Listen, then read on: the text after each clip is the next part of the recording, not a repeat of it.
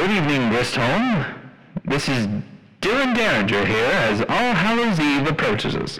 Whether it is in the religious tradition or the holiday phantasmic, yes, it's that time once again. I particularly love this holiday because I get to dust off my bones and gallivant around the room listening to the sounds of frights and rituals spread through the campus. Parties often ensue, as is tradition here at Bristol. Somewhere, witches are secretly brewing potions to turn you into worms. Just kidding. True witches don't do that. Well, we here at Gristholm respect all walks of life and verities. Maybe with a little bit of balderdash, but I'm here to serve those who find themselves without party, those who are alone on this amazing night, to those who didn't find themselves out trick-or-treating with friends or scaring the likes of their neighbors. I act to serve as their humble guide. This night, we look to one of the spookiest things to have ever come out of Gristholm.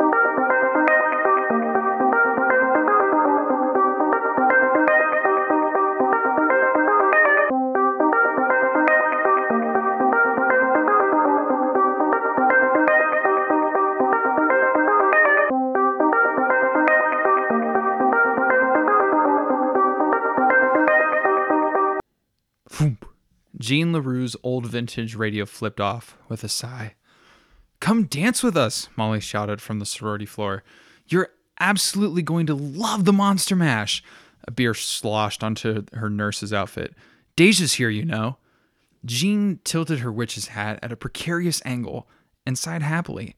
Hearing the Monster Mash coming on and holding a Newton Nectar IPA, she looked over the side of the banister. I'm coming. You know I show up to a party. She poured her beer into a tankard. Yes, a tankard. And carried it with her down the stairs. I was working in the lab one evening night.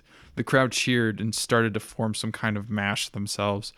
Jean's combat boots hit the floor as she felt a hand on the small of her back. Hey, love.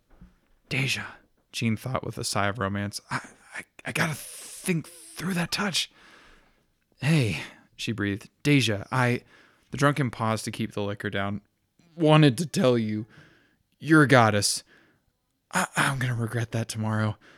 The sober part of the brain behind the drunken wall said to the drunken part of Jean's brain, Honey, we're all goddesses tonight. Jean's chocolate skin was glistening as if she had walked through a rainstorm. Not to mention, she cosplayed as a gender bent Green Lantern. Jean loved comics and she was infatuated with Deja to a fault. The beer in hand was, to Jean's surprise, the one that she held in her hand. Isn't it funny that like I have a Newton nectar and you you have the that liquor pause again. A, a nectar? Jean looked up as Deja took her open hand. They do say mimicry is the ultimate compliment. Jean blushed the color of her skin, which was a murder red.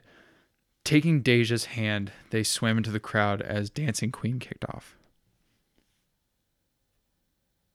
The party lasted a few more hours, and Jean stayed by Deja the entire time, except to get more drinks of nectar. The music abruptly ended at 2 a.m., the designated Gristholm party closer. The groans from the Sigmas and their guests were deafened by the screech of a mic. Okay, okay, okay, show's over, Nadia said, calling from the balcony. Get out of here before Campo gets pissy with us again. Get the hell out of my house. Closing time by Semisonic came on. Deja took Jean's hand and squeezed it.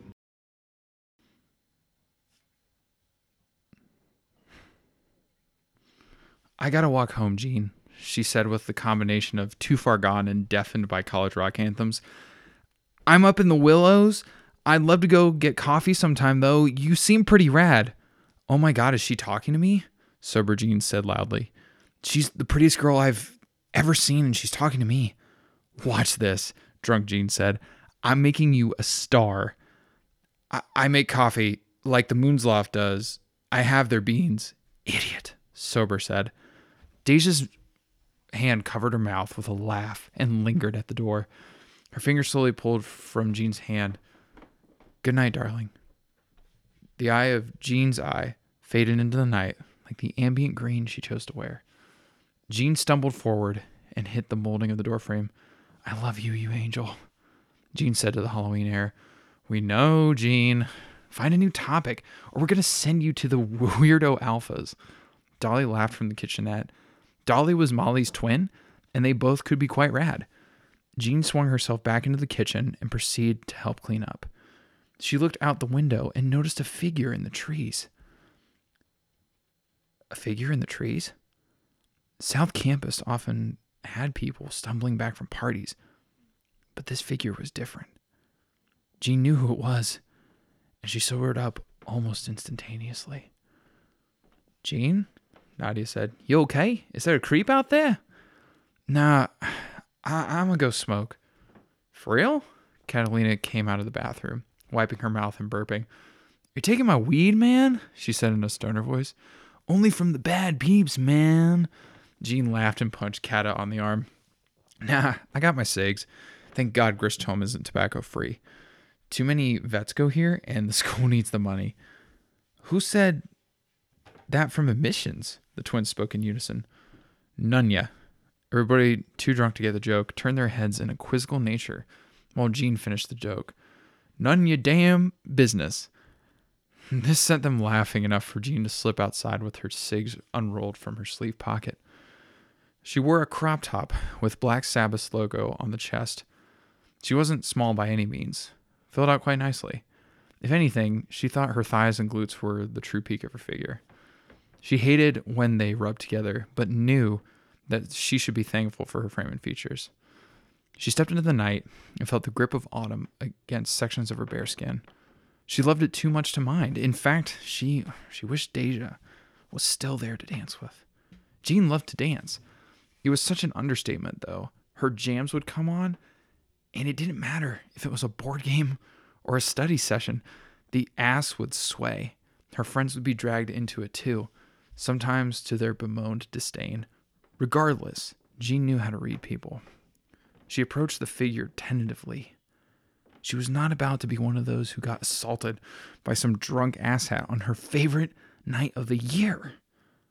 The caution was learned from her mother and from the lessons Campo taught you when you first arrived to campus. She tapped her cigs and pulled one out. Her face lit up briefly as the lighter ignited the tip of her cigarette. She inhaled the menthol and exhaled her worries. The edge of the liquor was coming off, and squinting one eye, running her fingers through her sides of her bob, she heard her voice speak through the empowerment of her cancer stick. Yeah, I get we got a history, but why you gotta sneak around like that? My friends almost saw you, Getherla. The shadowy figure stepped from behind the tree, and the moon caught it square on. Getherla was lanky, with hands that scraped the forest floor, palms up, long, tendril like fingers contrasted to the pointed spears for toes. Despite this, Getherla's torso was wispy, as shadows danced around the shoulders to create straps in an X. The face had deep set craters for eyes and a mouth that hung open in a constant frown. Tiny wisps of hair cropped on the scalp and surrounded the neck, as if hair was receding into decay. I get it. Being an ancient one isn't exactly all it's chalked up to be. What you need from me, inhaling the cigarette, Jean LaRue cocked her head towards her patron. Hunger, Getherla hissed. Blood? The question mark on the end of the word made Jean nervous. Look, I brought you the regular stuff. Jean took a plastic bag, zippered shut, and tossed it to the entity. It snatched the bag out of the thin air with its mouth, bursting the bag midair and saturating the ground. I guess you like toad blood, Jean sighed. So I've got through several rings of your trials. Can I get my powers now? Getherla's frown turned into a pained smile. The bottomless craters for her eyes thinned at the edges. Blessing.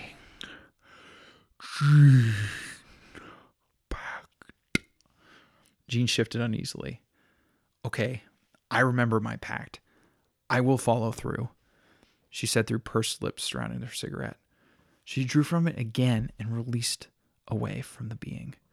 The smoke, in its white gray hue, turned a necrotic black and came back to Jean.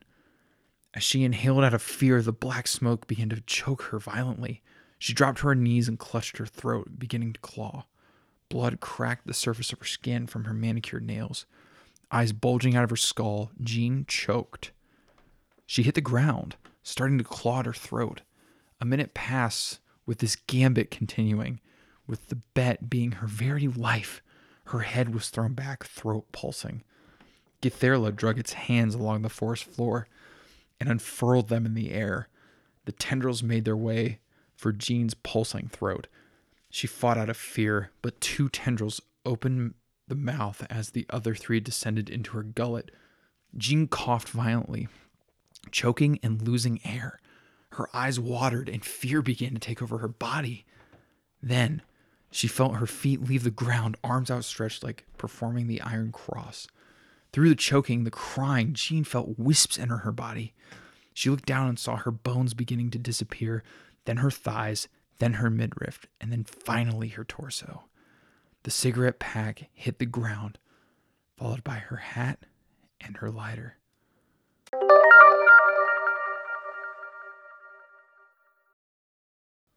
Jean inhaled sharply and awoke on the edge of the cliffside, her body rigid as a pole and facing the net below.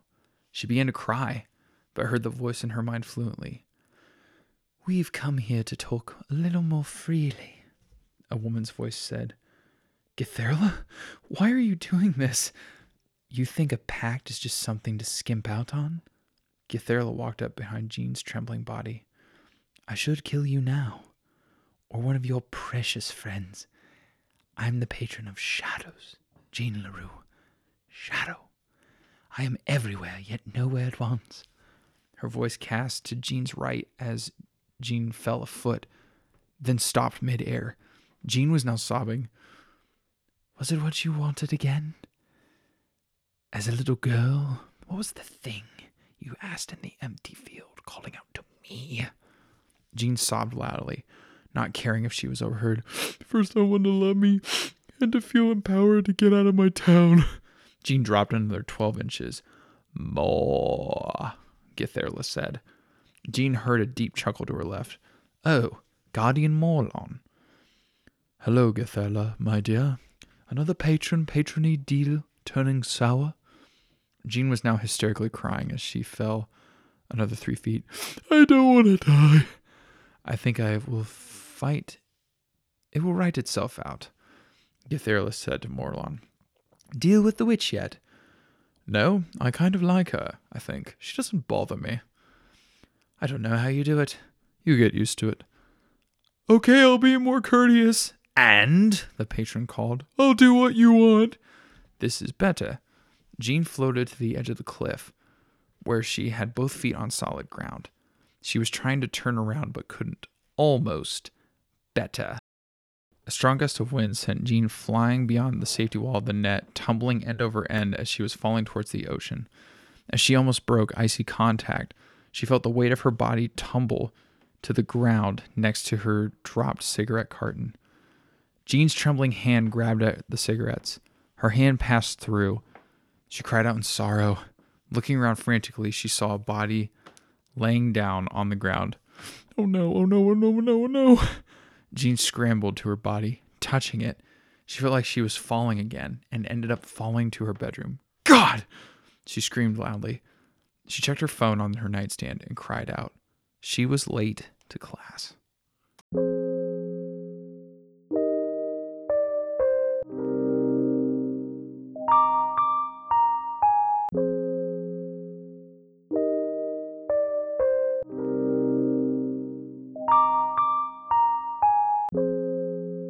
Threw on a bra rapidly. She didn't care if it was a push up. She just had to get out of the Sigma sorority and get to her history class. Jean's Iron Maiden shirt, ripped jeans, and vans were in the corner of her room in a pile. She slapped them on, grabbed her jean jacket, and ran down the stairs. Grabbing her ruck and slinging it over her shoulder, she called out to the twins, Tell your boyfriends I said bye. The two female heads popped up from the double couches, hair disheveled and groaned from the hangovers. The thud that followed was the sound of a cranial bone hitting the bare flesh of the two football players' chests. Jean took her board and pushed off the paved path of the boardwalk. Headphones on, she queued up some somber tunes as the early morning fog surrounded her. A few tricks and swerving around a few science students, Jean stopped short of Veron Hall, which was just short of Route 13. She carried her board into the hall and rounded the corner, slipping quickly into an empty seat by the door of the classroom. An individual with a dapper cardigan was going through the class roll. A few students in the front rolled their eyes as Jean looked over at them. LaRue, Jean, the voice called out. Here, Jean responded. The class exchanged hushed whispers as Jean looked around. Why are you all looking at me that way? she thought. LaRue, will you tell me the reason why Bonaparte was so revolutionary to the Western tradition? You see, Napoleon was a statesman, essentially the patriarch of modern governance. Jean rattled off the assignment with the required buzzwords to impress the prof. An hour later, of lecture, and the class released. The professor, Dr. Mallow, came up to Jean's desk and handed back a paper with a circled B on it. Really proud of you, Jean, Mallow said. Yeah? Well, why is that, Doc? Jean smiled. You came in with a D. Now you learn and you show such a huge improvement. I was captivated. Reading your statements about the Gilded Age in America and why it was so impactful on the tradition. It was great work. I- I'm glad you liked it. I've been trying a lot harder on papers lately. Keep it up, my pupil. Mallow smiled and turned back to the lectern to grab their papers.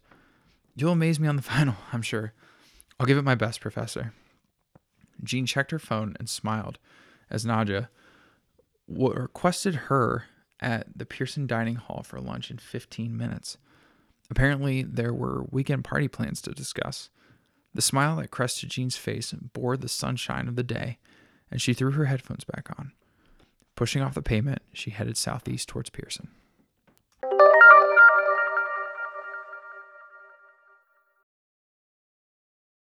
She glided into the entrance and scanned her keycard to get into the building, immediately smelling chicken pot pie wafting through the halls.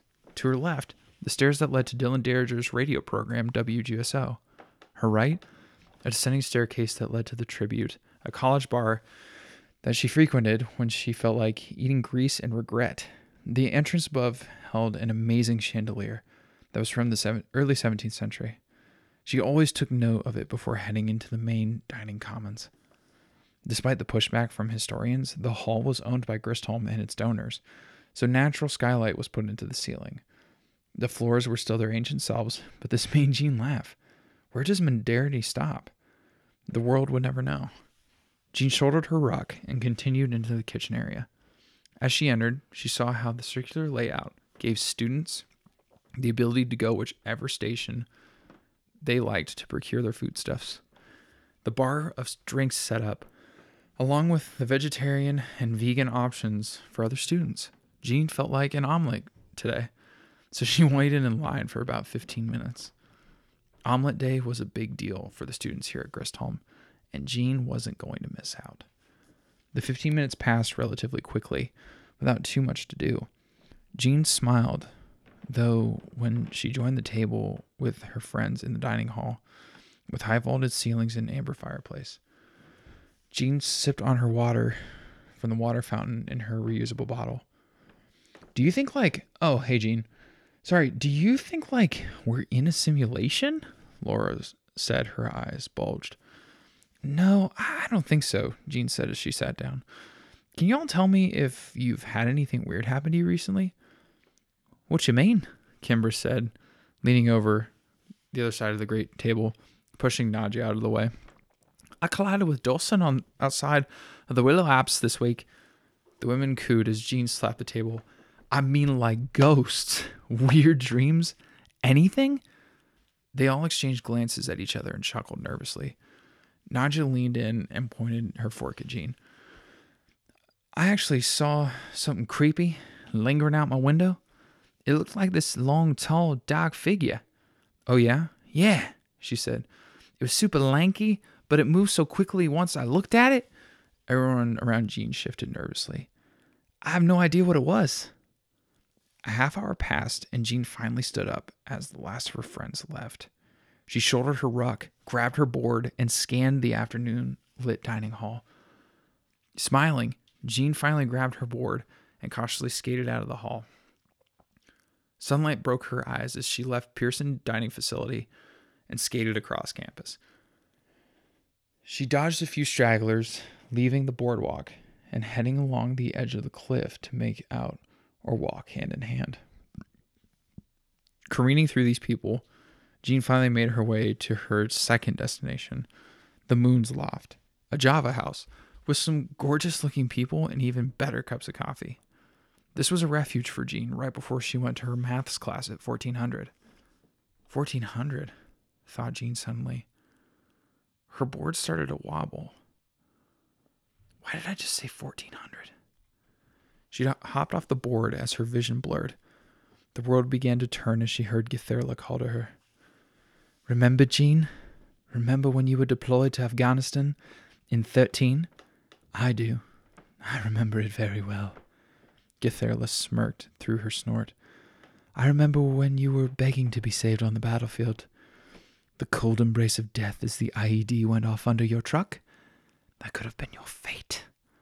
Jean felt herself screaming internally. No, Jean, this was not our fate. This was the fate of the Guardian of Shadow. It needs a host. Jean looked at her hands and saw the slender hands that once held an M16 morph into an asparagus style wisps. Jean saw her board roll down the hill. How old were you going to be when the pact was finally in effect, Jean? Was it 28? Was it 30? Was it 45? Jean began to feel the pain returning to her body, where she had laid on the bloodstained battleground of a foreign land. The chill was creeping in waves of intensity. It was 26, you dumbass. Jean felt her heart beating slower and slower and slower until it was a thready pulse. Let's see, you're going to be the new guardian. What's the advice I should give you? The breath began to slow in Jean LaRue's body. The first, you can't leave your post until properly relieved. Crunch! Jean felt Jean's bones began to snap from the weight of the truck she flipped out of in Afghanistan. She could feel it coursing through her body. Second, you're never relieved. Jean was crying out in pain. This time her head was throbbing. Third, a guardian keeps the world in balance. You'll find a good name in the old tongue once you have earned it. It comes to you after a while. Jean's face was now on the pavement, looking up into the cosmic eyes of Githerla. Githerla leaned down and exhaled. Now I'm free. She kissed Jean on the lips, and Jean exhaled her last breath. As she did, she felt her mortal body fade through the pavement and into the earth. A dark wisp of energy passed into her as she was thrown into the air, spiraling and tumbling. Jean LaRue, 25 years old, forgot it was her birthday. After waking up late on Halloween for her classes, she made the pact with the Guardian of Shadow, trying to spare herself on the fields of foreign lands to get home to her family and friends. She completed the pact only thinking about the present. What she didn't realize was that the turn of events that followed and how they would affect her future. She came back from the battlefield, having been medically discharged from the army. Several thousand dollars in surgeries later, Sergeant Jean LaRue could walk again. She took up a longtime passion of skateboarding, having admired Tony Hawk growing up.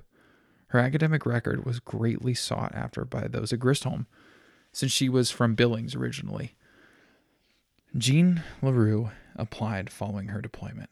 However, there were consequences to the pact that she made. The first was that Jean lost her memories of coming to Gristholm. The second, her family and friends from back home were planted memories. Third, Jean would experience some of her powers in increments, but would not come to fruition until her 26th birthday, when her natural body would disintegrate and she would become the new guardian of shadow, defending Gristholm's balance until she was freed felt herself floating, astral in nature, through the trees of Gristholm, heading north towards the woods on the edge of the plateau. What's next? Jean LaRue wondered as she became barreling feet first to a rigid position, looking out over a series of trees. Jean couldn't move, nor could she speak. She was stuck like a statue, staring out into the evening, which turned into evenings, of Gristholm's northern woods. Students passed into the years following 2015. Jean slowly felt the warping of her mind, eclipsing the human panic she felt.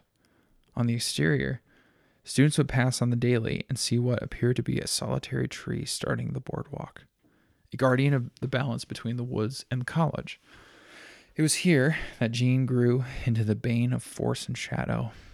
It wasn't until the fall of 2019, with Jean having watched over the gateway, that something happened. Jean watched as a yo- lovely young couple frolicked through the woods, hand in hand. Fifty yards out, they skipped and laughed like little kids, having found the perfect match for their minuscule life. They walked up to the tree. Jean, at this point, was intently watching, sensing something, and the girl let go of the boy's hand. Did you ever hear that rumor about the girl who disappeared from campus one night? Jean recognized the face for some reason. Yeah, the muscular boy said, looking up into the tree and into Jean's eyes. Heard about that at a party. You don't really believe that she got turned into a tree or was murdered, do you? I kind of do, actually, as the girl quickly shoved a blade into the boy's back, spilling blood all over the tree. In her delirium, Jean felt the necrotic energy seeping into the roots of the tree like an espresso shot to the vein.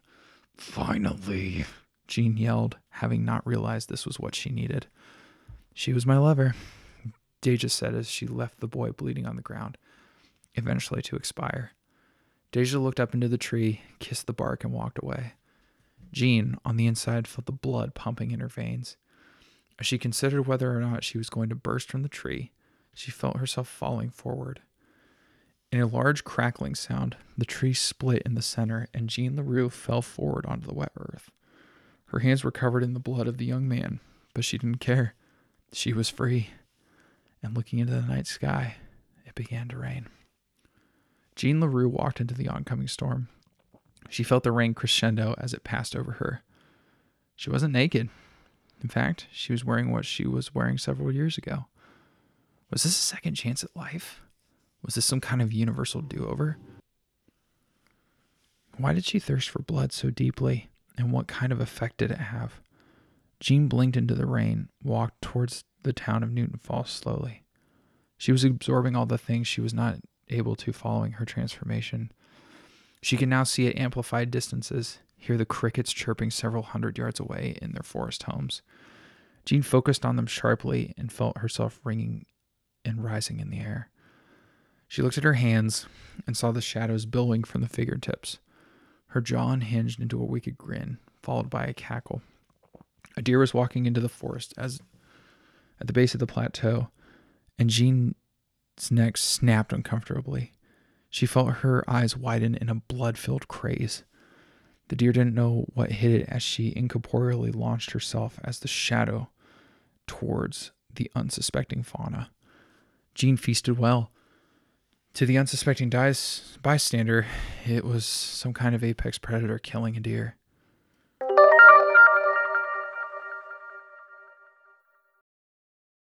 Was working late tonight because the new hand had called off for some godforsaken reason. She was always open for the college kids who would stumble down the hill drunk or lonely, looking for someone to take care of them. Susie swept behind the counter, turning her back to the door. She had her eyes on the floor and chose slow, deliberate sweeps to keep her old body awake. It's gonna be one of those nights. Jean appeared in the doorway, and Susie jumped and put a hand on her chest. Jean LaRue slowly walked to the bar like counter and sat down. She grabbed a cup of coffee and started sipping on it, eyes closed. How did you get into my dino without the door ringing? Probably zoned out. In fact, Jean had floated in through the double doors. Ah, well, what what brings you in? A chicken sandwich, please. Baked. Chicken patty, please. Susie smiled and walked to the back to begin cooking. Jean leaned back into the seat, sighing. The diner interior itself was very retro, with posters on the walls of Susie's favorite bands growing up. It wasn't anything flashy or new retro, just what it was. The guardian got up to use the restroom out of habit, but stopped at the edge of the door. You're one of them, aren't you? Jean turned slowly to see Susie sitting down a chicken patty sandwich, leaning on the bar with attended care for those vagabonds of life who came through her doors. I've seen your types before. Dark, mysterious, coming in to see the college. Used to ride around with your crew growing up. I just got into town, Jean lied. I was dropped off at the bus station here in Newton. What's your name? Jean stopped for a second. She remembered her name from her guardianship, but couldn't bear to use it for some reason. She needed to lay low. Change the name? Ditch the old persona? But what end? These thoughts raced through her brain as she found the name rolling off her tongue. Simmons. Echo Simmons. Echo? I feel like that's not your birth name, but the times have changed from when I was your age. Susie smiled. I have something for you, Echo. What? Susie held the swinging door to the back of the house. I'm not sure why I feel like giving this to you, since I was maybe thinking of my own adventures once I retire. Through the kitchen, she and Echo walked slowly through the kitchen door to another door. Susie smiled as she opened it with a twist of a knob to a tiny garage. She motioned for Echo to walk through. Echo saw a tarp covering a moderately sized object and looked at Susie oddly. Susie, closing the door, shuffled to the tarp and yanked quickly. Echo smiled there at what she saw. Under the top tarp was a 1982 Honda Silverwing motorcycle that looked practically brand new, despite the year. Echo scanned it lovingly, then realizing what she was doing, looked to the proprietor of the restaurant. Why are you doing this, really? Susie smiled and looked lovingly at Echo. I believe in being kind to everyone, but again, something tells me you need this more than I do. Plus, I can save up for another one in a different time. You youngins keep me busy. She held up the keys to Echo and sent them into her hand. If you need a job, come find me. Echo pulled Susie into a hug and said caringly, Don't worry about me. I'll be fine. A few minutes later, Susie waved to Echo as she took off south into Newton Falls. Echo laughed maniacally as she rode away, both with how she kept her insanity together during such a conversation and with the stroke of luck she had.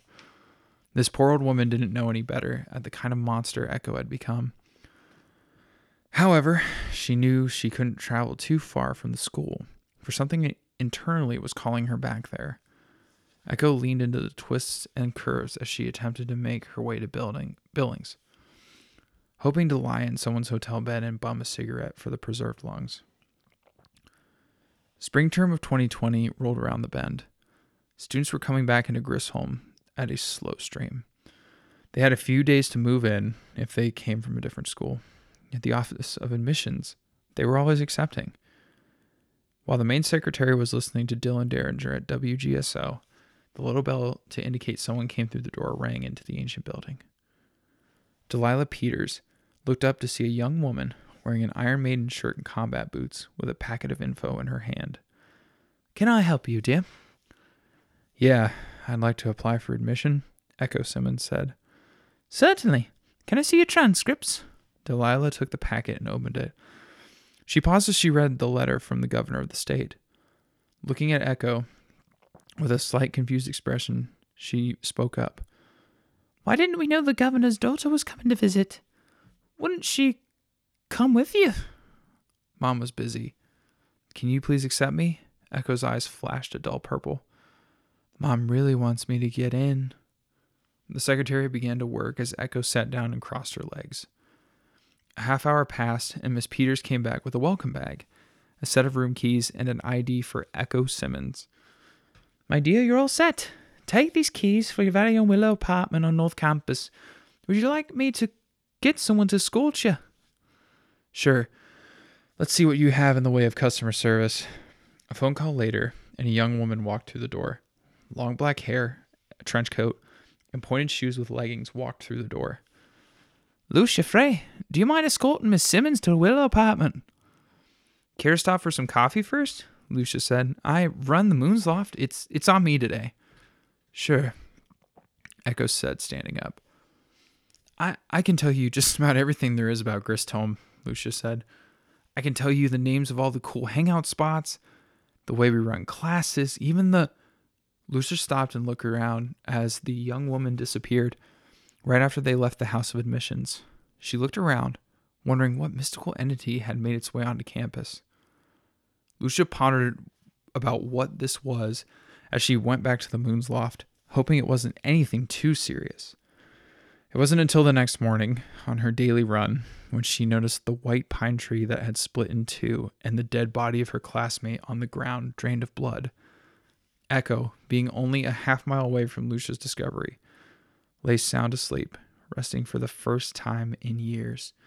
Her classes didn't start till Monday, but her hunt would begin tonight, for she craved human blood so intensely that she would do anything to sate it, even if it meant killing a few Gristholm students along the way.